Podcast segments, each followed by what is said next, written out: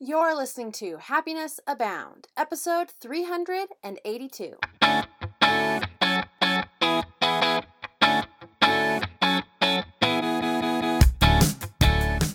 Welcome to Happiness Abound, a podcast dedicated and designed to help those seeking happiness in their lives. Here we'll talk about happiness as gained through habit formation, being inspired by the stories of others, and looking for opportunities of growth and learning. I'm Taylor Proctor. Thanks for tuning in.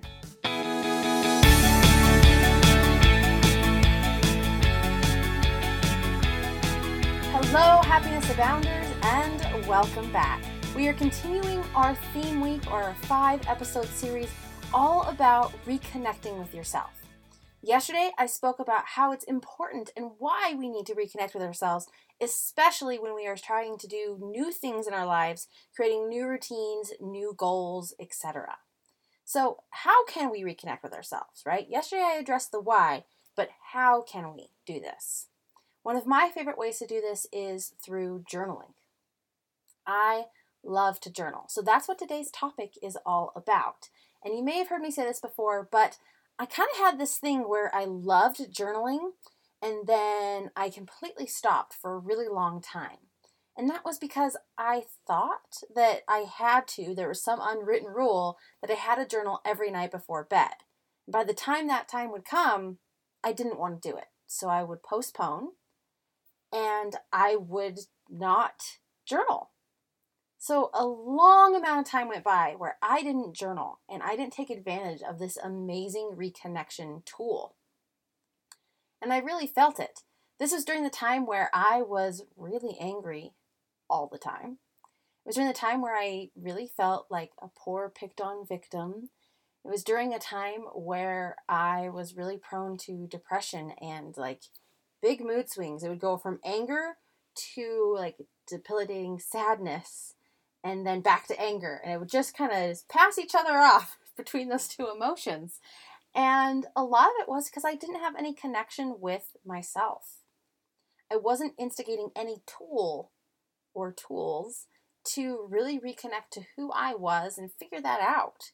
So I was stagnant, I was angry, and I had this unwritten rule that journaling had to happen every night before bed.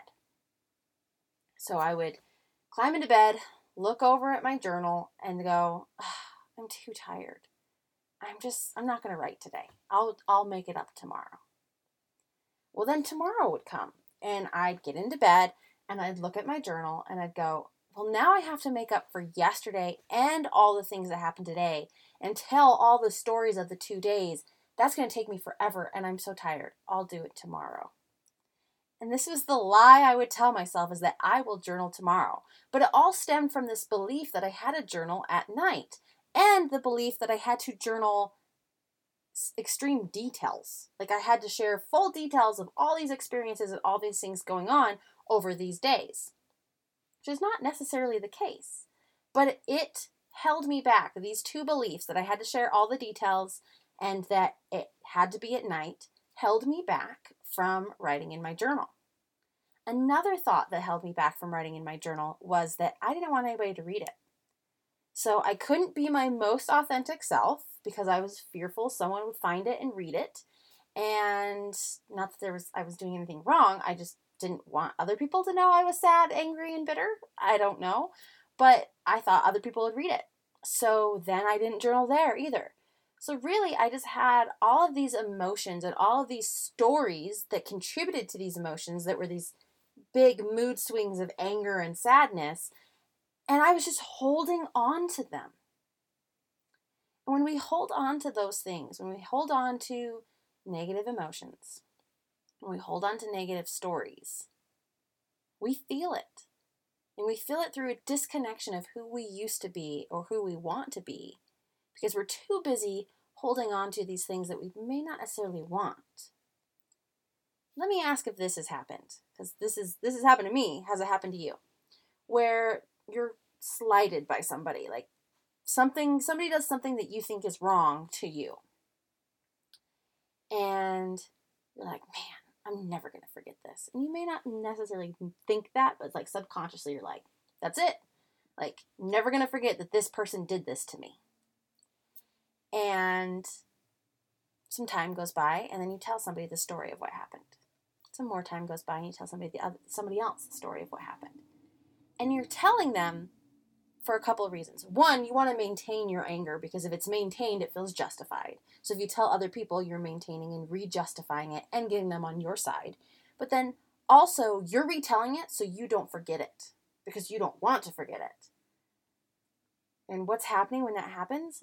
All of that is living in your body, living in your mind. And so then you're holding on to these stories, you're holding on to these emotions for what? So that you can feel justified in these things? You're holding on to these things so that you can hold on. But it's really causing a disconnect from who you want to be. It's causing a disconnect from your ability to get your goals. It's causing a disconnect from your ability to even see goals. Like I talk about goals a lot, but I've had people attend my vision board classes and be like, or ask me, should I attend? They haven't ended up attending. They have. But hey, I don't know if I should attend your vision board class. Like, I don't even have any goals. I get that.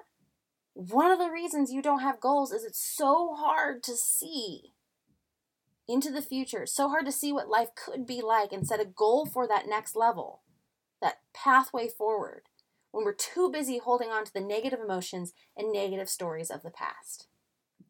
So I hope you can see, because what I'm getting to is journaling is a fantastic way to do this, to release all of those things.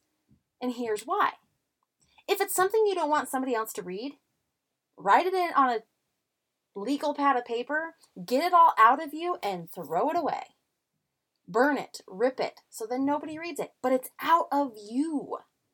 Now, if it's in that like memory bank thing where you're like, I'm not just trying to get rid of emotions, but I like, I want to hold on to this story write it in your journal because guess what? If there's ever a time, and I've never needed it, but if there is ever a time where you want to go back and pull up the facts, it's in your journal. You don't need to keep it in your head. You don't need to keep it in your body. It's in your journal. Somebody wants to question it. Truth be told, there's a lot more fact in I wrote this two weeks after it happened versus eight months later and I'm still telling it, and it's slightly twisted because I'm continuing to try and justify my anger. If for whatever reason you need to tell the story of what happened to you, flip to page, you know, April 17th, 2015, this story happened. Here's how it happened two weeks after the fact, or two days, or two hours after the fact. There. Now you have your proof. You don't need to hold on to it. And I've never had to do that, by the way ever, but it's there if I ever needed it. But it helps me justify like I can get this out. I can I can get this out of me. It's recorded. That has a lot more proof behind it. That has a lot more validation behind it that it's written down versus me continuing to tell it. Gets it out of my body. It's written down if I actually do ever need to remember it and recall the stories or the emotions. Gets the emotions out of my body. And then I can breathe. And then I can reconnect with myself. So then that goes back to my first problems, which were I felt I had to write every single detail, which when you're trying to write stories and get out emotions, you can write all the details to get them out of you. But for everyday stuff where it's like, hey, life's great, things are going well, the kids are fantastic, so and so had a play and did this part at school, whatever that is, you can do quick sentences. It doesn't have to be full details of where you sat in the front row at Johnny's play.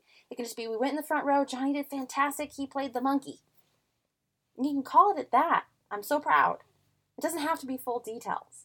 And it doesn't have to be before bed.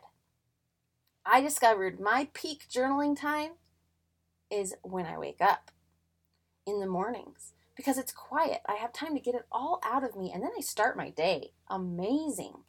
But when I think I have to do it at night, it puts all this undue pressure on me when I'm so tired. I'm not fresh. And then I'm trying to recall all these things when I want to really just go to sleep then it's frustrating and I don't want to do it. So, a couple key things from this to take away. One, don't journal because of some un- unwritten rules you have. Journal because it's one of the best ways to reconnect to who you are, to let go of your naked emotions, to record and document those stories so they don't live in your head, so that you can now see your goals, your next paths, so that you can now see who you want to be and you can reconnect to who you want to be. So don't let those unwritten rules, air quotes around rules, stop you. You've got this. So try journaling, try a time that works for you, try a journaling technique that works for you, but whatever you do, make sure you journal to reconnect with yourself. So that said, have a wonderful day and remember, you are capable of happiness abound. Oh, and one more quick thing declarations class is coming up June 1st. So if you want to make sure you attend, you want to reconnect with yourself, you want to realign, this is a great class to do this. And funny enough, well, it's not specific to journaling. It is a writing kind of class where we will craft and create a custom declaration for you to help you see who you want to be, help you identify that, and have something you can call on in moments of those anger stories, in moments of those rough emotions, to help you remember who you want to be and reconnect and realign. So, if that sounds like something you're interested in, be sure to go to happinessabound.com, click on courses, and select declarations for happiness. Like I said, we'll be creating a few different declarations, uh, learning, diving into a few different declaration techniques, um, three to be in fact. And you'll also, the class is accompanied with a 20 page resource guide to give you full details of anything we don't cover in the class and of course, the class will be recorded, so if you are unable to attend in person, there is an online live option, and there will be an online option so that you can watch the video at your convenience after the fact anytime. And that's the same for if you're in person. If you come in person, you're like, that was amazing. And a couple weeks later, you're like, oh, she said something about this with my declaration. And I'm at that point now. What was it? You have the resource guide and the recording of the class to source back to. So again, if that sounds like something that you want, it sounds like something that is resonates with you and is exactly what you need right now, be sure to go to happinessabound.com, click on courses in the top navigation, select Declarations for Happiness, and sign up today. Again, the class is June 1st, happinessabound.com. Hey there, before you go, did you know that I'm a transformational happiness mentor? This means that I have the tools and expertise to help you take your life to the next level. So if you want to be happier, more confident, and achieve your goals, be sure to go to happinessabound.com and click on one on one mentoring.